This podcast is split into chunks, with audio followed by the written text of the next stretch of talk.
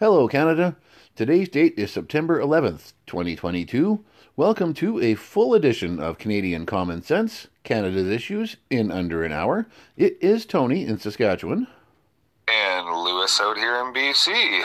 How are you, my man? Oh, pretty good. Um, we had some great news last night. Um, uh, but before we before we get into everything, I just want to say that uh, you know that today marks the 21st anniversary of uh, 9/11. It does. Yep. Never forget Canada. I mean, it's uh, yeah, we are just one step away from having that ourselves anywhere in the world. So uh, I still remember exactly where I was when I heard the news that day, and I probably will always remember that. It was a, one of those things that changes your world. Yeah. Um, I remember I was driving to work in Edmonton, and uh, I turned on the radio in my car just seconds before the second plane hit the hit the uh, second tower, and I remember listening to it because the uh, uh, the radio station in Edmonton, I believe it was uh, six thirty. CHED was uh, they were they were discussing the first plane uh, hitting the first tower, not knowing if it was a um, a person like like a small plane, like a Cessna or what. They didn't know if it was on purpose or accidental. Um, they didn't know anything and they were talking about it and so and they were watching it live on TV and all of a sudden I one of the one of the commentators just goes oh my god a second plane! Just hit the other tower! And and they're just losing their minds and and uh, and I just remember like thinking what is going on? Right? Like it was it was it, it's it's one of those things where like uh, you remember everything. You remember where you were, um, right, uh, right down to like what what we we uh, you know where we were and what we were doing and and everything. I mean, it was it was that was quite the day. And if you weren't old enough to remember that day, then uh, yeah, I mean, it was it was something crazy. I mean, they grounded every single aircraft on the planet and uh, a lot of them ended up in Gander, Newfoundland. And uh, there's uh, and there's now a, a, a musical based on Gander, Newfoundland, and 9/11, and it's actually very good. And um, and uh, so if you ever get a chance to watch that, I really highly recommend it. It's very very good. Yeah, well, now that I know about it, I'd like to watch that. Yep, I remember I was actually uh, out just well north of Edmonton at a at a potato farm because I was uh, trucking, loading up a load of potatoes, and I was actually just outside chatting with the farmer, and then uh, his wife come up and said, "Hey, a, a, plane had hit the World Trade Center," and all of us thought nothing of it because we thought same thing. Well, maybe it was an accident, maybe it was just a little Cessna or whatever.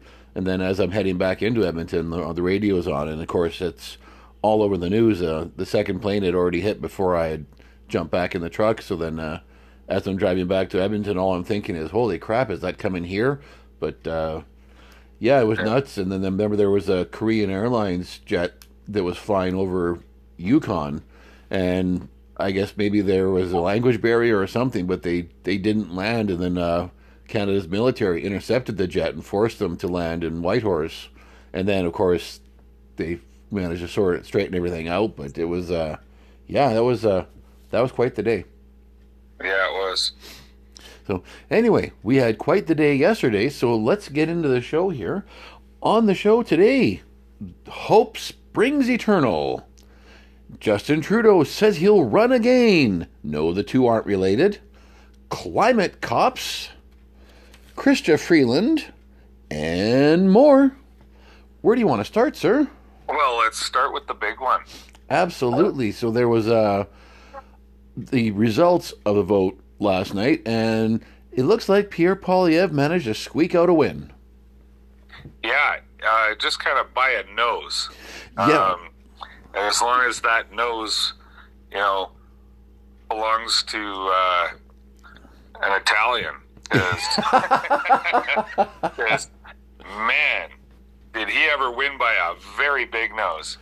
That was incredible. 68% of the vote, so a first ballot win. 330 out of 338 ridings voted for Poilievre. Yeah, and all eight of the ones that he didn't win went to uh, Jean Charest, uh, six of which were in Quebec and two in Ontario. Yeah, so so much for the uh, punditocracy who had said, "Well, Poilievre, he's he's weak in Quebec. He, you know, he didn't organize well in Atlantic Canada, and and you know, Jean Charest does have a path to win." Well, I guess Jean Charest did place second, but he had what was it, sixteen percent of the vote? Yeah, Yeah, so uh, a very very distant second, but yeah, yeah, there's no question whatsoever that Pierre Poilievre has a very strong mandate from the Conservative Party of Canada. yeah, and uh, I mean he won by uh, a bit more than I was expecting. I was expecting around sixty percent on the first ballot, and uh, and it came in at sixty-eight. Um, I don't. Um, I don't think. It, if you watched any of the news coverage of it last night, you would, you like nobody in the news expected this. No, for sure they didn't. I mean, there was, uh, well, I think a lot of the media were secretly hoping for Jean Charest, and I even had seen that. You know, I think we had even talked about the uh, these this quote unquote polling that said, "Oh, Canadians would prefer to see Jean Charest and all this stuff," but none of that mattered because the members have spoken. Yeah, I, I. This just goes to show how the media doesn't understand uh, conservatives. They don't understand the Conservative Party. They don't understand. Uh, I don't. I don't know that they really understand Canadians all that much, but but for sure they don't understand conservatives. And uh, and this is something that um, uh, became very obvious last night when uh, I mean. It, I, I'll tell you one one commentator I was very surprised at by his comments was uh, Tim Power, uh, and he's a conservative um, insider. And when I was watching CPAC's coverage of it, uh, he was on there uh, with uh, a liberal and an NDP, um, with liberal and NDP strategists, and Tim Power he did not sound like he even wanted uh, uh, uh, Poilievre to win last night. And, I mean, he was he kind of was like, you know, if he, if uh, doesn't doesn't win all of Quebec or something like this, that he would be very uh, he'd be very surprised because he doesn't understand why everybody would vote for Poilievre. And, and this is coming from a conservative strategist. And uh, but uh, but if you listen to anything that the NDP strategist had to say last night, she was very complimentary towards Poilievre, and and uh, and I was I was shocked. I was very surprised by her comments because she she seemed very um, complimentary, very uh, you know um, almost like he might sway her. Wow. well, that's interesting. Yeah, but but I mean, Tim Power is has always been kind of a. I mean, he was a Harper guy, and uh, and so I, I was really surprised by his comments last night. Both my wife and I were watching it going, and my wife was saying, "Is he a liberal?" Like, and I said, "No, he's conservative," and she said, "I don't understand this guy." Yeah. Wow. Well, he does. I think he's he also was uh, on CBC's uh, Power Play panel once in a while, isn't he? He is, yeah, Yeah, but he, but but he's definitely a conservative. So, um, but uh, but yeah, no. Last night we were, my wife and I. I mean, uh, when when it was announced that he won, my wife was, just says, "Oh my God, I have hope again." Well, I think that that sentiment is actually spread all across the country. I mean, when we put the post up on our Facebook page that he'd won, uh, that was what uh, one of the, the comments were was that you know, hey, now we have hope, and I think a lot of people are saying the exact same thing. A lot of my friends have posted that up on their social media that uh, there's now hope in this country again, and well, I guess now we have to say that let's hope that Mr. Poilievre sticks to his guns. I mean, he's been given a very, very solid mandate from the Conservative Party that you know what you're saying is what we want you to keep saying. Yeah. Well, I mean, I was, I, I just, uh, yeah, I, the last two elections, or the last three elections, I should say, have been very defeating for me. Like I, I've come away from the last, especially the last two elections, um, just wondering like what the hell does what the hell does Trudeau have to do to lose? Um, and I've been very feeling very defeated, very like Canadians. Canadians want this. They want this guy that is destroying our country, and and it just makes me feel completely defeated, right? Because uh, you know, if they want their country destroyed, like how can what what the hell can we possibly do to convince people they don't want it destroyed? And uh, but I just get a general feeling from last night that people are people just needed something to believe in, and I think Pierre Poilievre is that person that is going to rally people around him and get him elected in the next in the next uh, federal campaign. I mean, I'm just seeing like comments from other people that saying that uh, that wherever they were, like um, uh, Tracy Wilson from uh, the CCFR, the Canadian Coalition for Firearms Rights.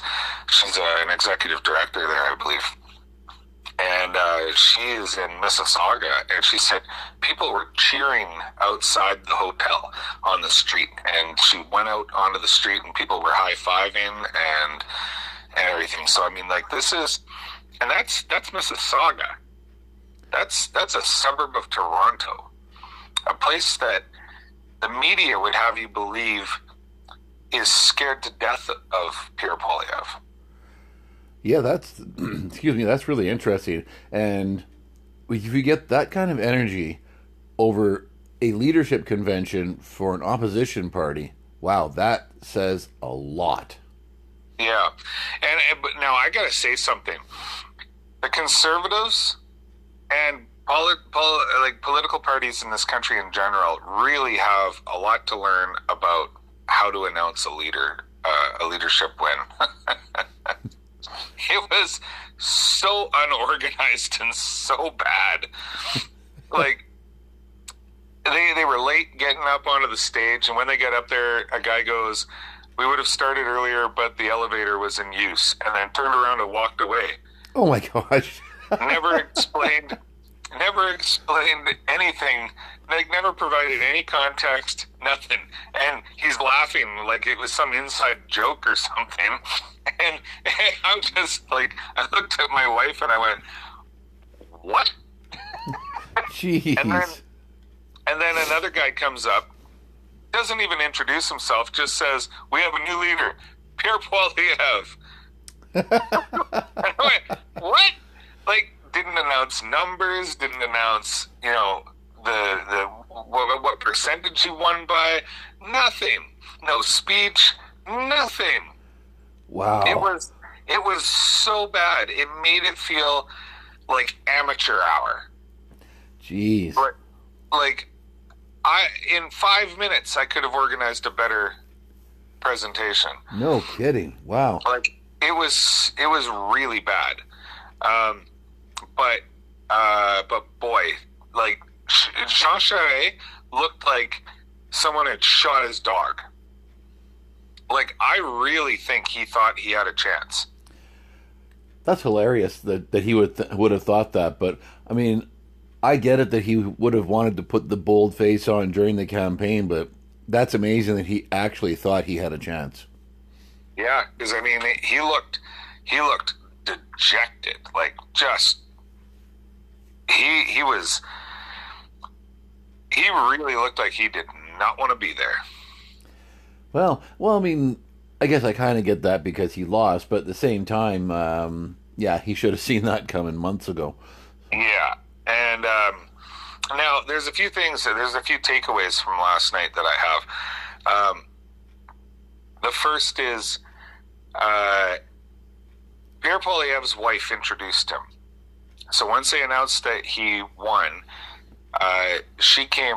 She went to the microphone first and uh, told the crowd a little bit about herself, where she came from, where her family came from, um, and then gave a little rundown on Pierre Poilievre's life. And there's a few things that I took away from that. First, his wife is incredibly smart, very well spoken, uh, confident, and um, and it doesn't hurt that she's a beautiful woman.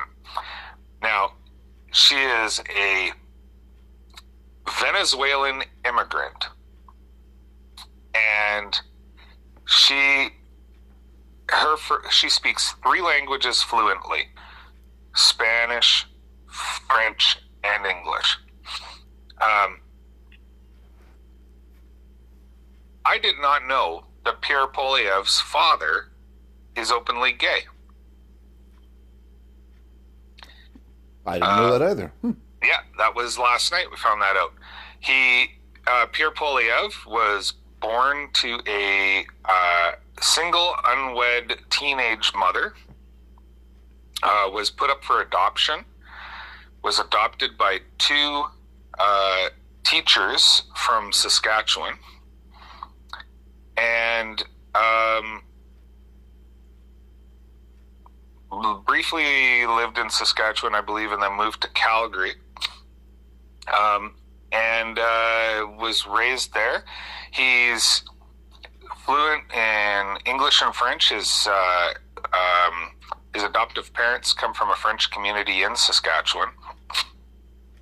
Um, and uh, I mean, this guy this guy, I, how anybody, because like, and I'll tell you, like, my wife's family is all out back east.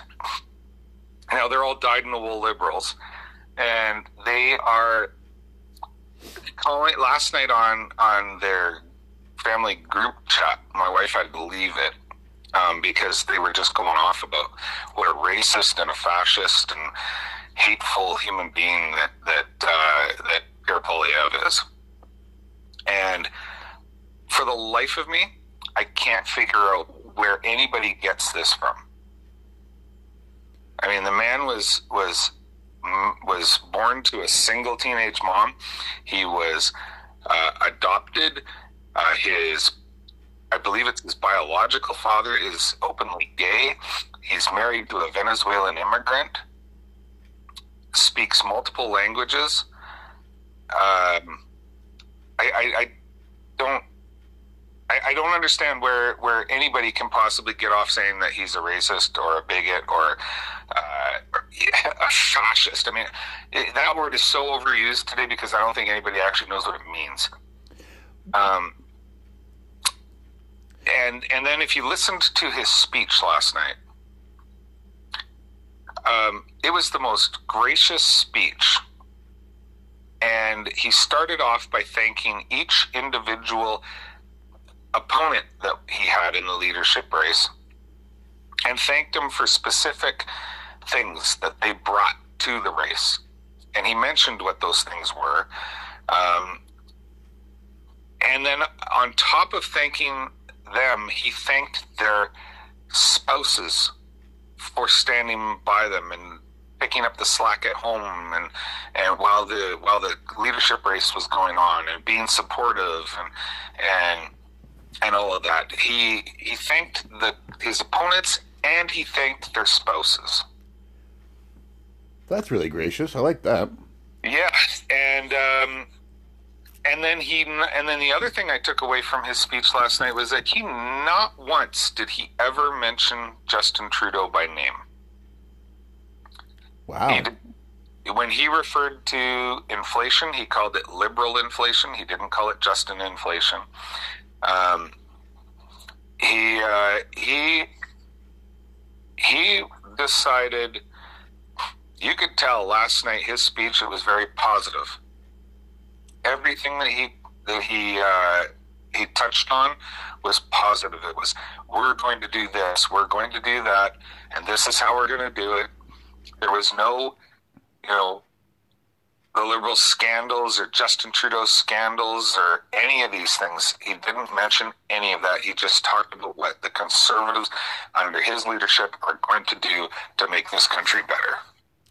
Oh, fantastic. And, uh, well, actually, let's dovetail right off that to something else that's going to make this country better. And I say that fully tongue in cheek. Justin Trudeau announced in Vancouver at their cabinet retreat that he's staying on and he intends to run in that next election against Pierre Poilievre. Yeah, and I, I mean, I, I, I don't see why he wouldn't. Um, he is trying to go after that elusive fourth uh, election win, right? Yeah, and we should point out fourth consecutive win. I, I know I'd said before fourth, and then I realized that his father Pierre Trudeau had won four elections, but he had actually stepped down between that third and fourth, and only Wilfrid Laurier has actually won four in a row, and so that's that's the uh, the brass ring that Justin is reaching for. Okay, all right. So yeah, he's got a he he wants to win those four elections in a row, and um, and that's why I think that election is coming sooner than later. I think um, I think you're right. Like I think that he's uh that they're now going to, and I'm sure that the the the ads are probably already prepared to talk about what a white supremacist, fascist, racist, puppy killing monster that Pierre Poilievre is, and so yeah, I think that they're going to probably have to take advantage of this. Well, I can't even say take advantage because people already know Pierre Poilievre, but they're going to, in what in their mind, is take advantage of people who are unsure about Poilievre. So uh, it could be coming sooner than we think. Yep, and you know, I mean, you see a lot of. Uh, I saw a lot of uh, commentators last night talking about how just, or sorry, uh, Pierre Poilievre uh, doesn't. Um, doesn't uh, talk to the mainstream media anymore, and that's going to hurt him. Well, it, didn't hurt, it, it didn't hurt him last night, and I don't think it's going to hurt him much at all because nobody watches mainstream media anymore. Well, that's true, and uh, and I guess to Pierre Poilievre's detriment, he did not talk to us even when I approached him directly in person. So that I don't like. But yes, he certainly has time for people like True North, for example, and and good. He should. I mean, the mainstream media is finally being exposed for what they are, and that's just the propaganda arm for the Liberal Party of Canada. So screw them, honestly. Yeah. And I mean, I, I am hoping that maybe he'll entertain us now. Um, I don't know if he will or not, but I would. Uh, I think we we should attempt to get him on the show again. Um, I know I'm going to approach my uh, my local MP here about coming back on the show now that now that Poilievre has won, so I can get his his uh, take on things. Um, so uh, yeah, I mean, I uh, I don't know. Justin Trudeau announcing that he's going to be back, or that he's going to stay on for the next election. Not surprising to me. Um, I think it's uh, very telling uh, what the state of the Liberal Party of Canada is, in that you don't see anyone, um, you know, stepping out of line and saying that he should step down or anything. I mean, he is the most corrupt prime minister this country has ever had and his party is standing by him, and that that just is shocking to me in this at this point. Well, that, that does say a lot. You're right. I mean, there's there's no reason why there shouldn't not be an open revolt in the Liberal Party of Canada right now, and instead he's said, yeah, he said he's going to stay on, and people are absolutely fine with it. So then that leaves the question to me is, well, what about Chrystia Freeland? Because people have been talking about her as as a successor for a couple of years already, and well, we just popped that balloon. Yeah, I think she. Um, I, I think she's lost interest in that job, um, and I don't think that's a big branch to to step out on because um, apparently she's interested in the in the, the top job at NATO. Yeah, well, and I, I had to look it up last night and see that um, the job will be available because apparently it's a four year term. And uh, Jens Stoltenberg is now at the end of his second four year term. So that job actually will be coming up sooner than we thought. And yeah, when she was asked about it, if she was interested, she did absolutely nothing to put those rumors down. So I don't know if maybe she's been approached or if she's approached them, but she is without a doubt interested. Yeah, I mean, I, I don't under, I don't know what qualifies her. I don't either. Um, but uh, I don't know. Stranger things have happened in this world lately.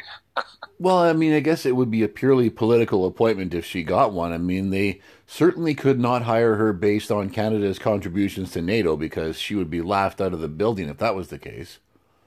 Yeah, I mean, I, I don't know. I don't know. I just I don't know how she would get picked for it. I mean, Canada has kind of uh, has has underfunded NATO for a long time. Yeah, so I uh, so I don't know how she would even get picked for it, but um, you know, I mean, as long as she doesn't end up as uh, our prime minister, I'm kind of happy. Well, exactly. Yeah, stranger things have happened, but uh, honestly, if that's the route she wants to go down and she wants to leave Canadian politics, I say thank you, good luck to you, get lost. Yeah, um, yeah. So yeah, no, that's that's a couldn't uh, put it better myself.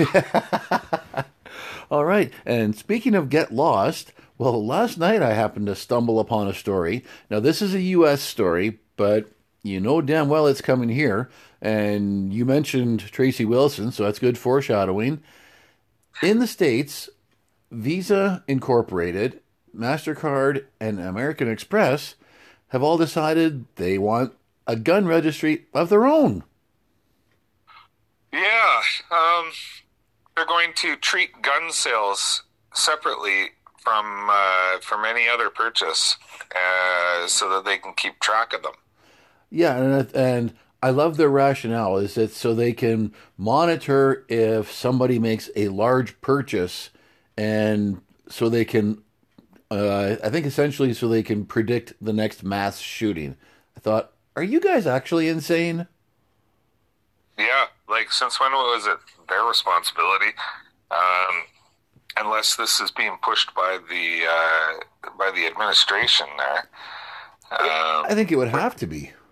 Which I yeah I'm, I wouldn't be surprised if it was. Um, I mean they've been the, the the federal government there over the past couple of years has been doing uh, some things that they shouldn't be doing such as talking to uh, social media companies about who to ban, um, and they've been, you know, documents have been released recently showing that they have been doing that. So I wouldn't be surprised if uh, if they've if they've approached the credit card companies and asked them to uh, keep track of gun sales too.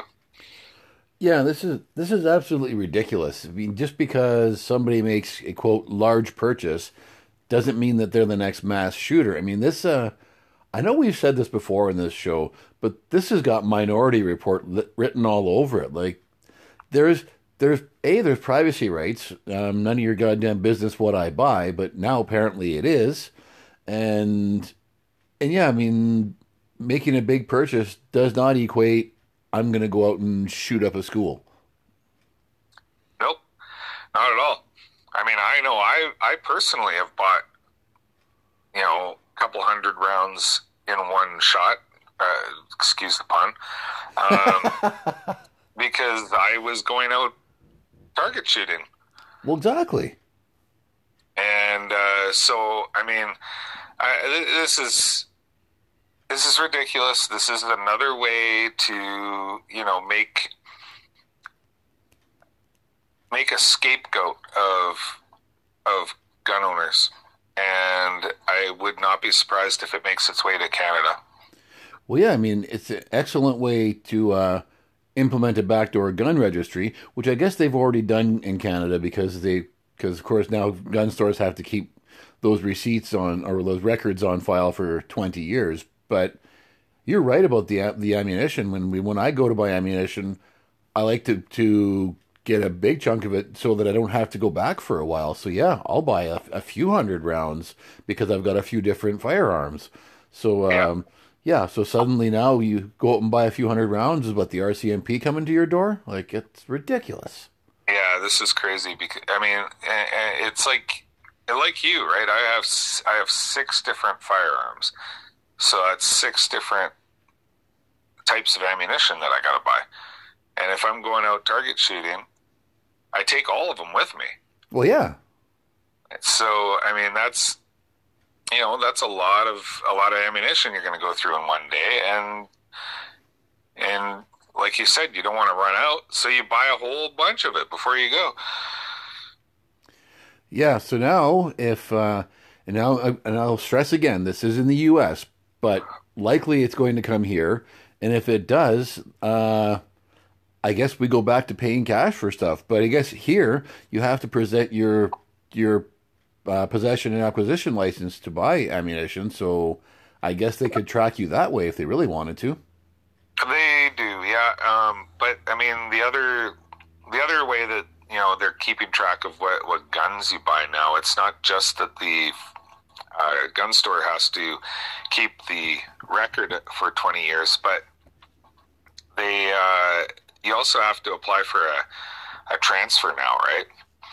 Right. And so anytime you buy or sell a gun, you have to get a transfer, and that's even a private sale.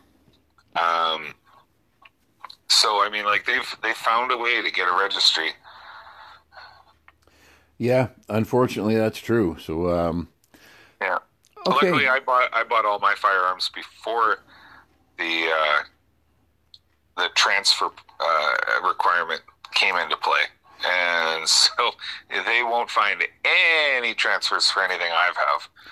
Yeah, I mean, I have all the ones that I want as well, and I know that, that Alberta and Saskatchewan have who now have hired their own uh, chief firearms officers, who they still have to answer to Ottawa. But in Alberta's case, they've actually directed their CFO to fast track or at least speed up the, the transfer process because the federal government has been slow walking it. Yeah. Well, and have you seen? Uh, I believe the federal government has actually allocated $16 million to fast track the applications, which wow. I, I don't understand where that's coming from.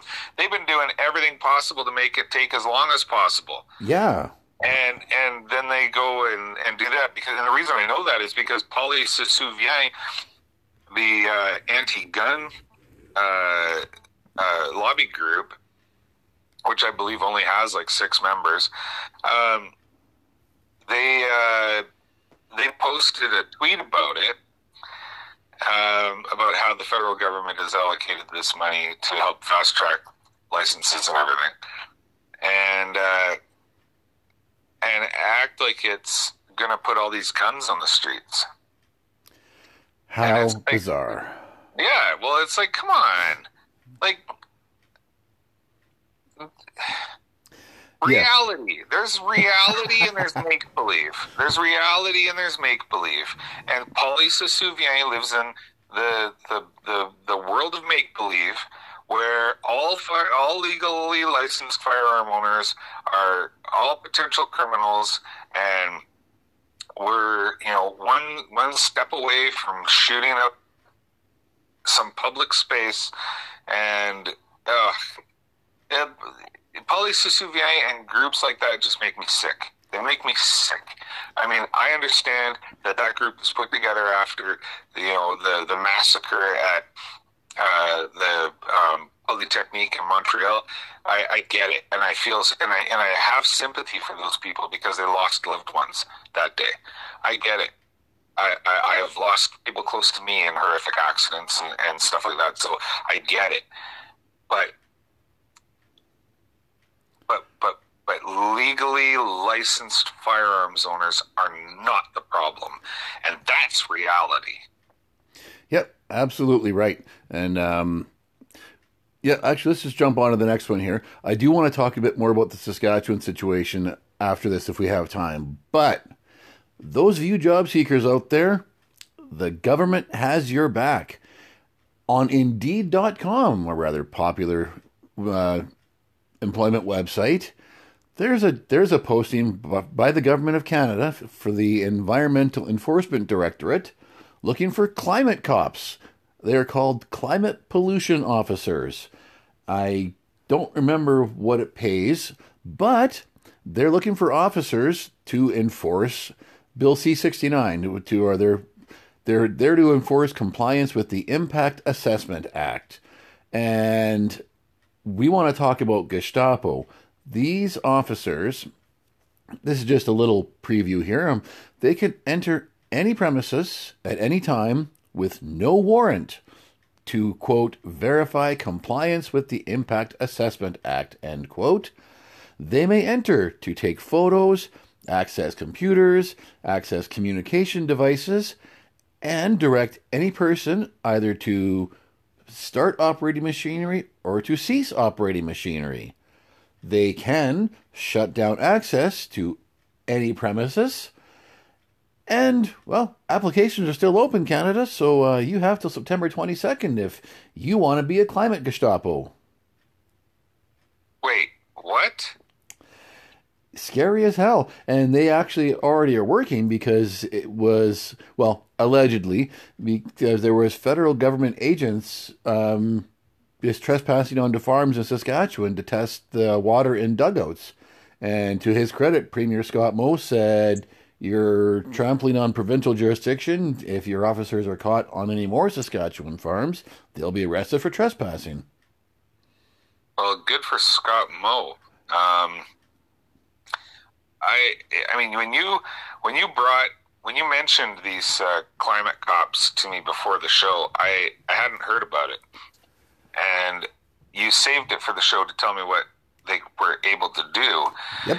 And I'm glad you did because uh, my reaction is completely 100% honest here. I didn't know about this. I don't know how I didn't know about this and this scares the living daylights out of me. Like, what, what, what properties can they access? Like our personal home? Absolutely. They can. Really? They can ent- enter any prop premises with no warrant. So, uh, yeah, I mean, I don't know where they would have grounds to enter your home, but with with no warrant, they don't need grounds to enter your home. They were allegedly uh, testing dugout waters on Saskatchewan farms because they wanted to test the nitrate levels in order to enforce their upcoming fertilizer ban or their potential fertilizer ban. Um, and, and I'm, I'm, I'm guessing that. I mean, I'm, why else would they be testing nitrate levels? But yeah, I mean, had it not been for some farmers saying, "Hey, we saw these people, you know, go into our dugouts," uh, we would never have known about it, and I would not have gone down the rabbit hole to to find this job ad. Yeah, that's scary stuff. Well, if it's uh, I mean, when it says communication devices, that tells me that they can they can get into your cell phones, and uh, I would be fighting that one right to the to the very end. So, so what? They can they can come into our home and see if our furnace is new enough, or I guess they or, could, yeah. Wow, this is scary this is really scary. Like, because like I, am just wondering, like, does that mean like they could come to like our listeners know I own a I own a, a business, and I have equipment, Now, that equipment, some of it is gas powered. And yes, I could get that same equipment that in electric, but it's not nearly as useful or long lasting or as effective. So I don't use it. It's way more expensive, and so I don't use it. Do, do, could they come on to one of my sites and just shut me down because I'm not using enough electric equipment? Well, and from what I read, allegedly, I think they could. I think they could they could enter onto your job site, um, which would not necessarily even be your own property, and I think if they wanted to, they could say, um, "Yep, start that up. I want to emissions test it," and by the looks of it, you would have to say, "Okay, well, here you go," and if that is indeed the case, because of course it's vague enough in the ad that you don't really get the full, you know, context of it, but from what I'm reading, that sounds like it's the case. It sounds like they could look and say, "Hey, that's a, a gas-powered engine you've got there. Let's let let's fire that up and see exactly how much you're polluting the environment today." Now, I don't know if they could actually uh, what they could charge you with, but I guess if they're enforcing Bill C-69 I guess we could look into C69 and see what the well, maybe maybe they could see how many women you've got employed and uh, how how your job is affecting the uh, the gender of uh, of people in your area. Unbelievable. Unbelievable is right, and it's uh, it's scary as hell. I uh, I'm tempted to apply just for the fun of it, but I don't actually want to get hired. well, I mean, because the thing is that the, what really scares me is that you've got people who are going to be getting put into a power a, power, a position of great power because it sounds like this this position has great power. Oh yeah, and I know what happens to people when they're put in positions of great power when they are not. I know what happens to people who are put in positions of great power who are trained to be in that position and I know how the power gets to their head.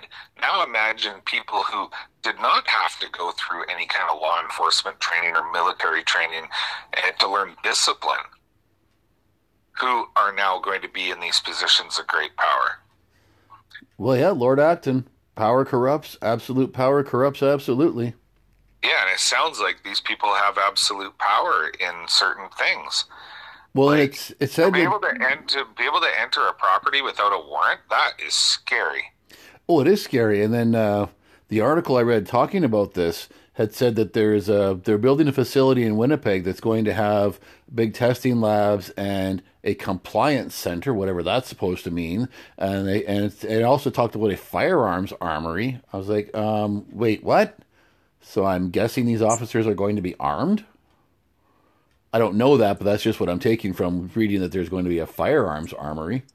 Wow. So this is kind of like how the U.S. is hiring 87,000 new IRS agents, and they and their job ad for it says that they have to be willing to use lethal force. Yeah, yeah, and that's uh, which probably was always part of it, but yeah, they're making certain that they uh, that they're putting the message through to citizens that hey, this is what's going to happen, folks, or could happen, I should say. So maybe that's why they want to take our guns away because they got all these climate cops that are going to be coming onto our properties without warrants, and they're going to be armed. Yeah, it's scary as hell. This is scary. like this is really scary. And I, how come nobody has said anything about it? You know, it's funny that you say that exact question because that comes up a lot on this show. How is it that these two dumbasses from rural Canada are finding these stories that nobody else talks about that have a hell of an impact on our society? It's, I mean, the mainstream media is not doing their jobs. Not at all. No, uh, they're, they're, they're too busy worried about reporting on CTV firing Lisa LaFlamme. Yeah, which was bad, and I'm actually I I feel awful for Lisa LaFlamme, but yeah, there are some more important things going on in this country. Yeah. All right, so let's wrap it up with a little little talk about my own backyard here in Saskatchewan. Um, everybody heard about uh, the Sanderson brothers from the James Smith uh, Cree Nation. Ten people murdered, I guess eleven when you count uh, uh both the killers. Uh, eighteen injured in a stabbing spree, and yes, I posted up on our Canadian Common Sense Facebook page that oh, maybe it's time to ban knives. No, I'm I'm, I'm kidding. I, I, said Trudeau might say that, but uh, it was it was telling that the RCMP reminded me of, for example, reminded me of when you go to the grocery store and your wife says, "Okay, make sure you grab this, that, and whatever," and you come home and oh crap, I forgot to get the butter. So then. Uh, every time you go to the grocery store after that, you're texting her saying, okay, was there anything else I forgot? And that was the RCMP. When we were coming home from Edmonton last weekend, uh, they, our cell phone alerts went off just in the trip from Edmonton back to Saskatoon, so about a five hour drive. We got nine different text alerts that there was, oh, there was an incident in this community, and you know, not related to the to the James Smith incident. Oh, there was an incident in this community. Oh, there was there was this, and it was actually getting really tiresome after a while. And I mean, okay, good that we know all this crap is going on, and that you know there was a shooting here, there was a stabbing here, but it's like if we're focused on Myles Sanderson, and we should have been, uh, maybe we didn't need to get all these RCMP alerts about everything else going on in Saskatchewan. It would it uh, made me feel like we were entering a civil war in Saskatchewan, and I'm not even kidding. Yeah, I can't even imagine what, what it was like getting all those those uh, emergency notifications.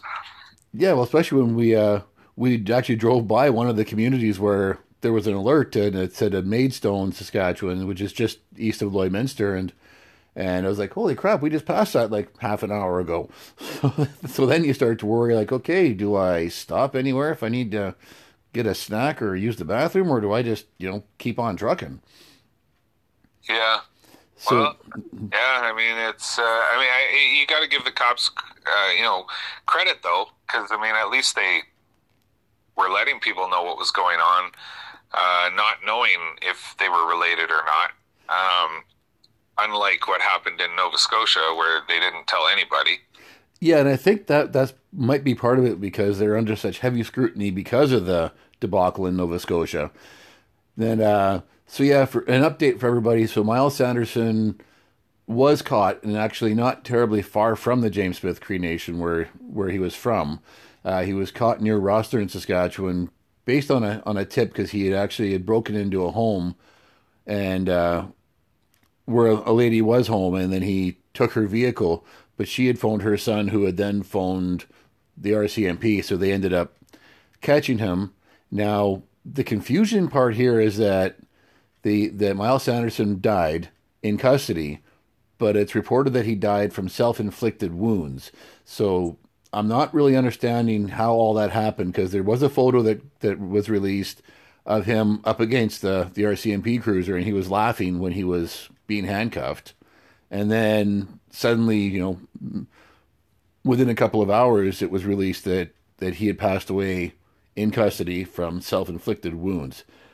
So I'm not sure how we square that circle. Yeah, I'm not sure either. And when that happened, I I thought, whoa, what is going on here?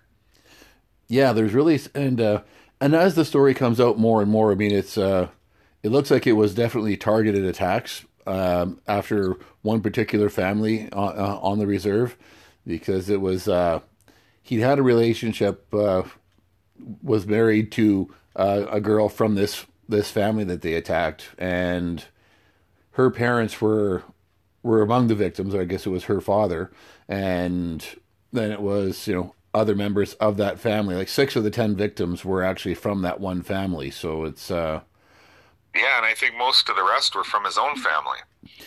Uh, that possibly, yeah, and uh, so it's uh, we're gonna we're gonna find out a heck of a lot more. But yeah, I'm really confused how it was that he died in custody from self-inflicted wounds. So so did he do something to himself before getting arrested, and that ended up doing him in? Like the impact of the crash itself, because the police used the uh, a pit maneuver to take the vehicle out that he was driving.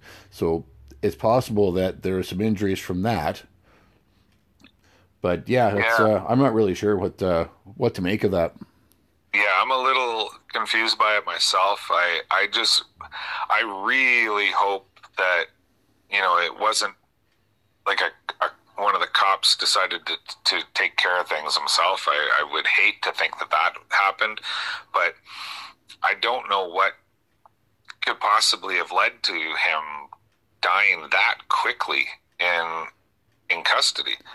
Yeah, Um, the other thing that uh, now now this is where I really am upset with the Canadian justice system. Because this guy has more than 50 convictions most of which are violent. Yep, and one of the people that he killed is his is his uh, was his father-in-law or stepfather-in-law correct. Yeah, and he was convicted of stabbing that man before. yeah, that's right. And he was convicted of assaulting his ex-wife or common law or whatever it was several times, and it was 57 pri- previous charges. And when he was released the last time, the judge had said, "You pose no threat to society. You've, uh, you know, you're employed, et cetera, et cetera." Well, boy, was that judge wrong. Yeah, well, I mean, okay, back in I think it was 2018, he was convicted of stabbing his stepfather-in-law with a fork, and and then he, he finally finished the job. You know, the last week, Right. Like, like I, how can you possibly say that this guy was not? a danger to society when he had been he had more than 50 convictions most of which were violent Well- and he was convicted of stabbing someone before Yeah, exactly. So it's uh, there better be a lot of investigations going on, and uh, I guess in the case of his release, I mean, uh, a lot of uh, soul searching on the part of that judge. Like we've really got to. Uh, well it was a parole board the parole board, yeah, sorry, yeah, you're right. The parole board. So I mean, I'm sure that Gladue had something to do with that. And um, for those who aren't familiar with Gladue, taking into account the First Nations background and the fact that First Nations are overrepresented in our justice system, et cetera, et cetera, and you know, taking in the fact that they. Uh, that the Gladue's got a whole bunch of different factors, but I mean that's essentially Yep. it is. So, uh, I mean that may have been part of their their decision, I- but i ha- i believe it was i mean when someone has that many convictions and violent convictions how with unless you are unless you are doing the um, using that that that uh, Gladue for deciding whether or not someone stays in prison, and you let them out when they've got that many violent convictions. I think I think that I think it honestly I think it does. It has to do with the fact that he was native. Yeah, well, that's what Gladue's all about, right? So it's, uh, yeah, I'm, uh, there, there better be some serious soul searching with the with the parole board. Like that's uh, unacceptable. I mean, we just lost ten innocent lives that didn't need to to to, to get lost. You know? Yeah, and why and why do they use uh, Gladue for someone like this, where he's he's got so many convictions? I mean, I can understand maybe for one or two convictions, but fifty-seven. Yeah, it's ridiculous. Like, come on, this is get this is outrageous. I mean, it, it's so stupid because just because someone is native, they get a, they get lesser penalties, uh, you know, lighter sentences. Uh, they get you know released earlier. But if you're not native, uh, you get punished harder. Yep, that's And- right. and It's it's again, and I have said this on the show so many times that Canada does have institutional racism. It is deeply entrenched in our in our government and our laws, and but it's not the kind of racism people think. Yeah, That's absolutely true, and that's just gotten worse with this Trudeau government in power. So, yeah. anyway, Canada, we will wrap it up there. But the shining light is that now that Pierre Poilievre is the leader of the Conservative Party of Canada, perhaps change is in the wind. So uh, we'll we'll leave it on that as our positive note, and thank you very much for joining us. And until next week, it is Tony in Saskatchewan. And Lewis out here in BC. Good night. Good night, Canada.